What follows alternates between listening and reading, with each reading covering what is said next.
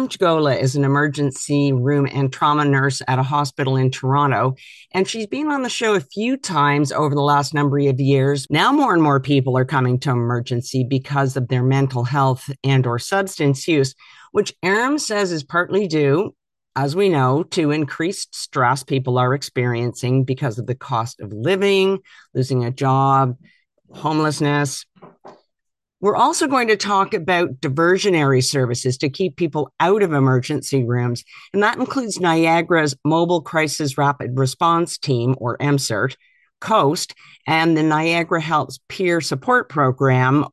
Eram, I know okay. that you're you're experiencing a, a, real increase in the number of people coming in with mental health issues and uh, substance abuse issues that in more than you've seen in the past. Can you talk a bit about that and, and what's happening in that area?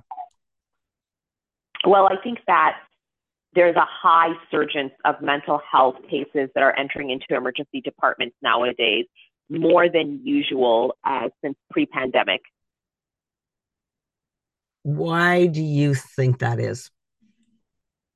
Well, a lot has changed throughout uh, the last several years. Um, job loss, managing family issues. It could be personal loss, loss of a family member, um, difficulty coping with um, stress.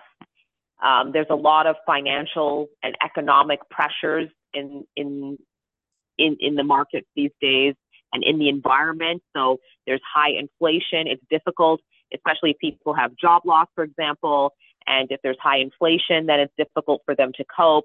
Um, they may resort to substance use or um, just the exacerbation of their current mental health may um, take a very high peak for them. Um, and so, you know, if they have job loss and there's high um, economic issues going on or high inflation, they won't be able to pay their rent, for example, or get basic necessities such as food and groceries. So coping is very difficult. So that's just one example. Now, if they do try to call um, a mental health uh, resource or support line, or they try to go to a outpatient mental health uh, clinic, they will refer them directly to the emergency department. Or most individuals, because the emergency department is a public access, that is the first point of entry so a lot of individuals will just resort directly to the emergency department. And I think this is why we're seeing such a high surge. But it's not only that, it's not only the high surge or high flow and volume of patients with such cases coming in, it's also um, the lack of resources that a lot of hospitals have, which is a dedicated space to interview and um, treat patients. Uh, there's also a lack of, of beds. So there's yes. Yeah. At what level of um, of symptoms presentation of mental health or substance abuse situation is there is there a threshold where you say okay this person needs to be admitted so for example if someone overdoses and they overdose on a high amount of medication um, they have to look at factors such as if it was intentional or non-intentional. If it's intentional, the physician would have to um, apply a form on them. So they'd, they'd be formed, meaning that because the individual was a harm to themselves, the physician is taking matters for patient well-being and concern. So they would be admitted in hospital, and of course, they'd have to be medically cleared before they see psychiatry. Um, it could also be um, the ramifications of a heavy overdose, such as affecting their breathing or affecting their level of consciousness. So that is definitely something that we cannot um, discharge a patient back into the community. They would have to stay within hospital and obtain resources. And until they progress to being better, then based on the physician's discretion, can they be discharged home? It's even similar with non with m- mental health cases that are that are not um, overdose related. So someone with acute psychosis, um, someone that is uh, harm to themselves with um, that are presenting with some very serious um, symptoms of wanting to harm themselves or harming others. Um, it could be very violent behavior. And of course, this applies to anyone of any age group um, until they're fit to be discharged back into the community. And of course, that's based on the physician's discretion. That's when they can be sent back home or discharged home. Otherwise, if they have such um, symptoms where they have um, race, heavy racing thoughts, for example, or or heavy making heavy threats um, to themselves for self harm or, or threats to others or presenting with violent behavior, then that is not an individual that can be discharged back to the community. That is an individual that would probably have to be staying for more monitoring, more assessment, and of course, based on the physician's discretion, they would decide what the next plan of care or the next steps are for that patient. You brought up a couple of things. Um, one is that down here, we have oh, you you were talking about people who um, may be in a violent situation uh, and there's a they they go to a clinic um, outside of the hospital. Uh, so in, in looking at it from Niagara's perspective, we have a couple of things here. We have a mobile rapid crisis response team MCERT, and that puts a mental health professional, um, therapist, in a cruiser with a police officer. And that is a cruiser that goes to those kinds of potentially violent emergency situations with an idea of diversion from hospital and diversion from jail. And it's been really, really, really successful in, and there's not that many cars. I can't remember how many cruisers. I think there may be, I don't know, 10 region wide. It's been very, very successful in keeping people out of hospital and out of the jail system. And do you do you have a sense because I know these kinds of these kinds of programs are not yet province wide, but is this the kind of thing that could help alleviate what you're seeing in the emergency room? Well, absolutely, yes. It, it's definitely something that can help alleviate the pressures and, and stress off of emergency departments and, of course, with hospitals because of admission rates and so forth. I think that with a team like that, um, they can kind of determine if the patient is suitable, you know, to, to remain within the community and if they can de-escalate whatever is going on. And there's different ways or different strategies of, you know, maintaining um, you know, maintaining um, stress-free environments, or would they have to be taken into the hospital? So it's kind of like the team is intercollaborating there, and they're trying to figure out ways. Okay, do we, you know, are they good enough to stay at home, or can they just go for mental mental health outreach out in the community, or do we actually have to physically bring them into the emergency department? I think that it's definitely a step forward. I think that's a step forward. I think it's um, the beginning. I think that can be the beginning of um, trying to avoid such a high influx of patients in emergency departments. Yeah, and then we also have um, it gets kind of confusing because there there can be a lot of services that people can access, so it does get a little confusing. But we also have a team called Coast, and it is the team that is sort of one step down in crisis relief from the MCERT team, which is which is crisis. It's nine one one. Um, Coast is is again, it's a, a, a healthcare worker, a mental health care worker in a, in a cruiser with a police officer. But they're going to a situation where they can say, okay, let's sit down and talk about what you need going forward. You need to be able to talk to um, someone about housing. You need to, we need to get you directly in touch with a therapist. And so that's working on a much more sort of holistic level, which is uh, recognizing that it's a person that does not have to go to hospital who previously may have said i don't have anywhere to go and the i don't have anywhere to go and i'm in feeling i'm in crisis means the emergency room so that's another uh, another you know successful program we have down here because it is so hard to navigate the the health system regardless of what illness you have. It's just hard to navigate sometimes because there's there's you know so many um, uh, avenues to to getting health care. The other thing that we have down here that I wanted to ask you about, because this goes directly to triaging people in emergency rooms and having that team, you know, have the time to go over and, and do the assessment. And we have a peer support program here.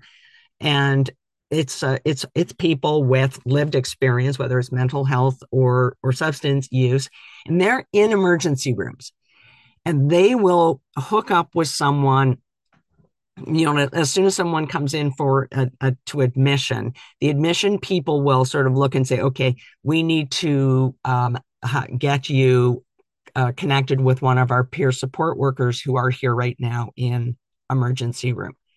And the idea with that is that they will help them understand what the next steps are, who they're going to see, and what's going to happen. You, uh, have you seen that at work in in the hospitals or do you know of programs like that? And do you think it's helpful? Um, i don't think i've encountered personally per se a a peer support program. Um, am i for it? I think it can definitely help. I think that when you have someone that's at uh, the layman level they can kind of understand what the other person is going through, but they can also kind of give direction in terms of resources. The only thing is, is that I think that more healthcare professionals should be involved in this aspect of care just because if a peer, and like I said, a peer support program is an excellent idea, but sometimes they may not know all the answers because some of the things may require intervention from a healthcare professional from that standpoint. So um, I think it's I think it would a peer support program would be good for general inquiries or for um, non um, escalated situations or you know just for individuals that want resources um, because getting access to resources can definitely help individuals it can, it can help give them a sense of direction in terms of where they need to go and what steps they need to take. But I don't think that is applicable to all situations. Yes, yes, and and uh, the peer support program here does not ever recommend that somebody leave hospital. It's more that they they're there to stay with the person to help them understand, uh, you know, here's what's going to happen. Here's the process. You're, we're going to wait here. It may take some time. Uh, you know, a nurse may come over first and ask you some questions, and then they'll talk about resources that might be available. So there, there's never any any indication or any suggestion that that the peer support worker would kind of triage and say, yeah, you know what, I don't think you need to be here, so let's go, and I'll hook you up with the people. The idea is that that they um, they connect, and, and if the person is uh, um, admitted to hospital, that the peer support worker still kind of stays connected with them in hospital. When they're leaving hospital, that same person will say, "Okay, you need housing because you have nowhere to go." except the street. So I'm going to connect you with the, the person who can help you get housing. So that's sort of, of, of what they do. And the idea is to alleviate stress on, on you and at the same time provide a safe place or a safe feeling for someone who might leave the hospital because they're frightened. And that weight is is you know too much for them. I think that can also be of great assistance to um, crisis workers that work really hard um, to provide resources for patients and I think that can also be of great assistance to kind of similar to the level of social work as well. So, I mean, I, I think that, um, you know, having this peer support program, program is of great, um, it, it's, it's greatly beneficial um, to not only the patients, but also to help with um, the stress and the, um, the high number of patients that our teams also um, have to uh, provide information for. Yes.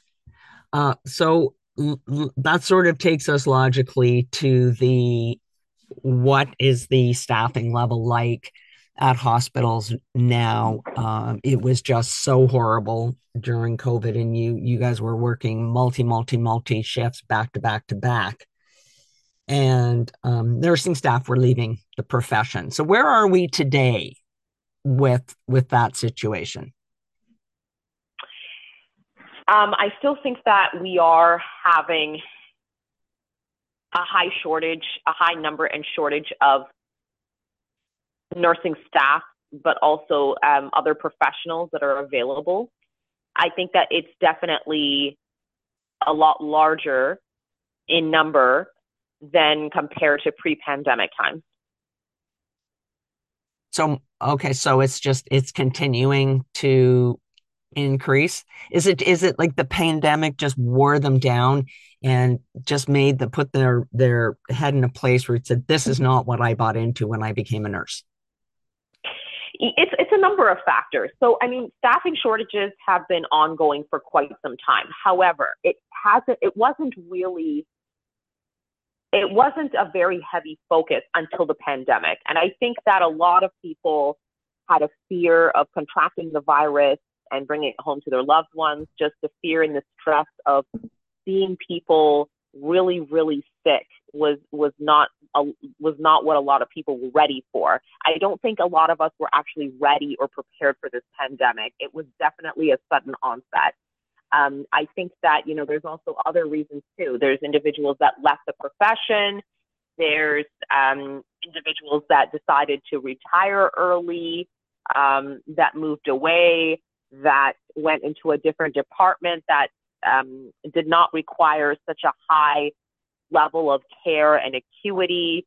Um, those are just a few examples of what contributed to the shortage. But also, it's, it's not only that. There's, you know, there's individuals that, you know, every everyone has a life outside of their professional life, and you know, um, everyone is fighting a battle that we have absolutely no idea about. And healthcare professionals um, are in, are people too who have their, you know, that have that some have mental health, um, you know, conditions as well, like anxiety or depression, and so that may, you know, the stress and strain of the pandemic may have exacerbated that condition for them.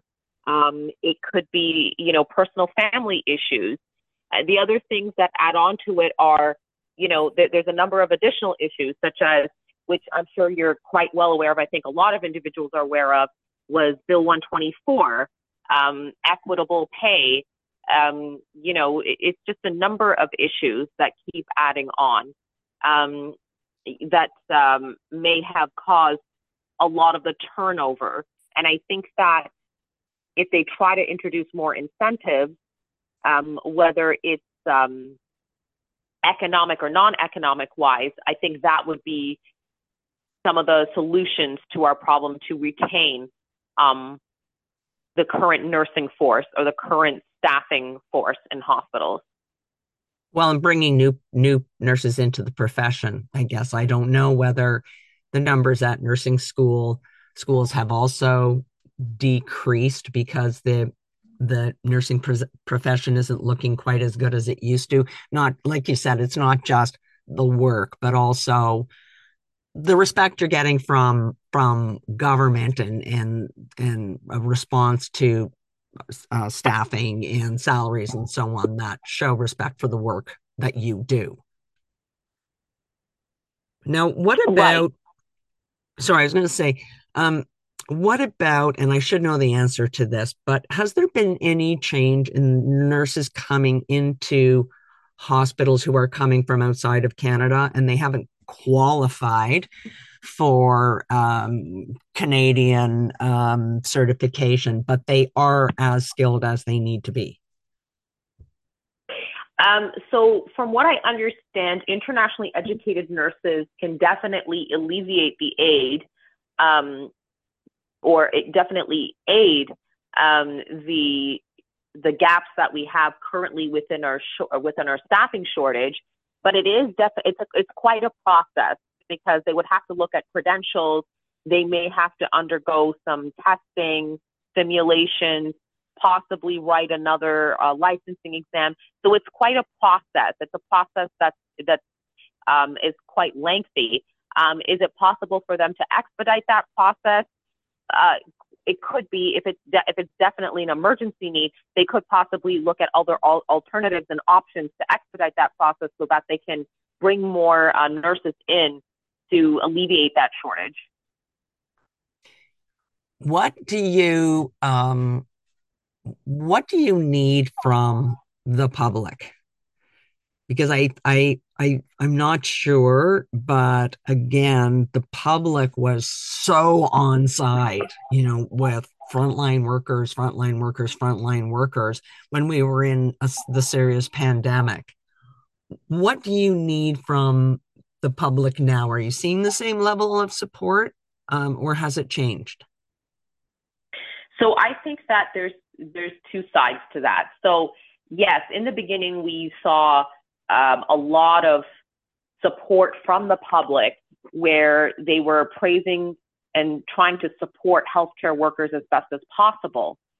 But then you saw a lot of backlash from the community where there were anti-maskers and anti-vaxxers and you know you had a lot of protests coming outside of you know protesters coming outside of hospitals um, you know protesting outside of the hospital in Toronto but in other cities as well across the province so you know it was kind of like the support was there but then it's like you're biting the hand that feeds you so to speak and also the assault of healthcare workers in emergency departments or even as from protesters towards healthcare workers that were entering buildings. Um, you know, you also saw the trucker convoy. So it's kind of like, you know, you're seeing the support that was there, but then all of a sudden it's like a backlash towards the healthcare community. So I think that there needs to be a better understanding, and I think there needs to be more. Um, I think there needs to be more community education and understanding with what's going on. Um, I do also think that, you know, like I do understand, and we do understand that it's very difficult, you know, when you have loved ones or where you yourself are unwell and you're coming to the hospital. But I think that, you know, being kind and, and being supportive doesn't take very much out of a person. And I think that, you know, coming in and, um, you know, assaulting emergency staff members is not the answer. Um, we do ask the public to be to continue their support as it is very difficult on both ends of the spectrum to continue their support to try to understand and be patient with us as we are doing our very best to tend and tailor to the needs of patients and their families, but the entire community as well. Um, what I also do think we need to educate individuals on is um, the use of um, hospital uh, resources, for example.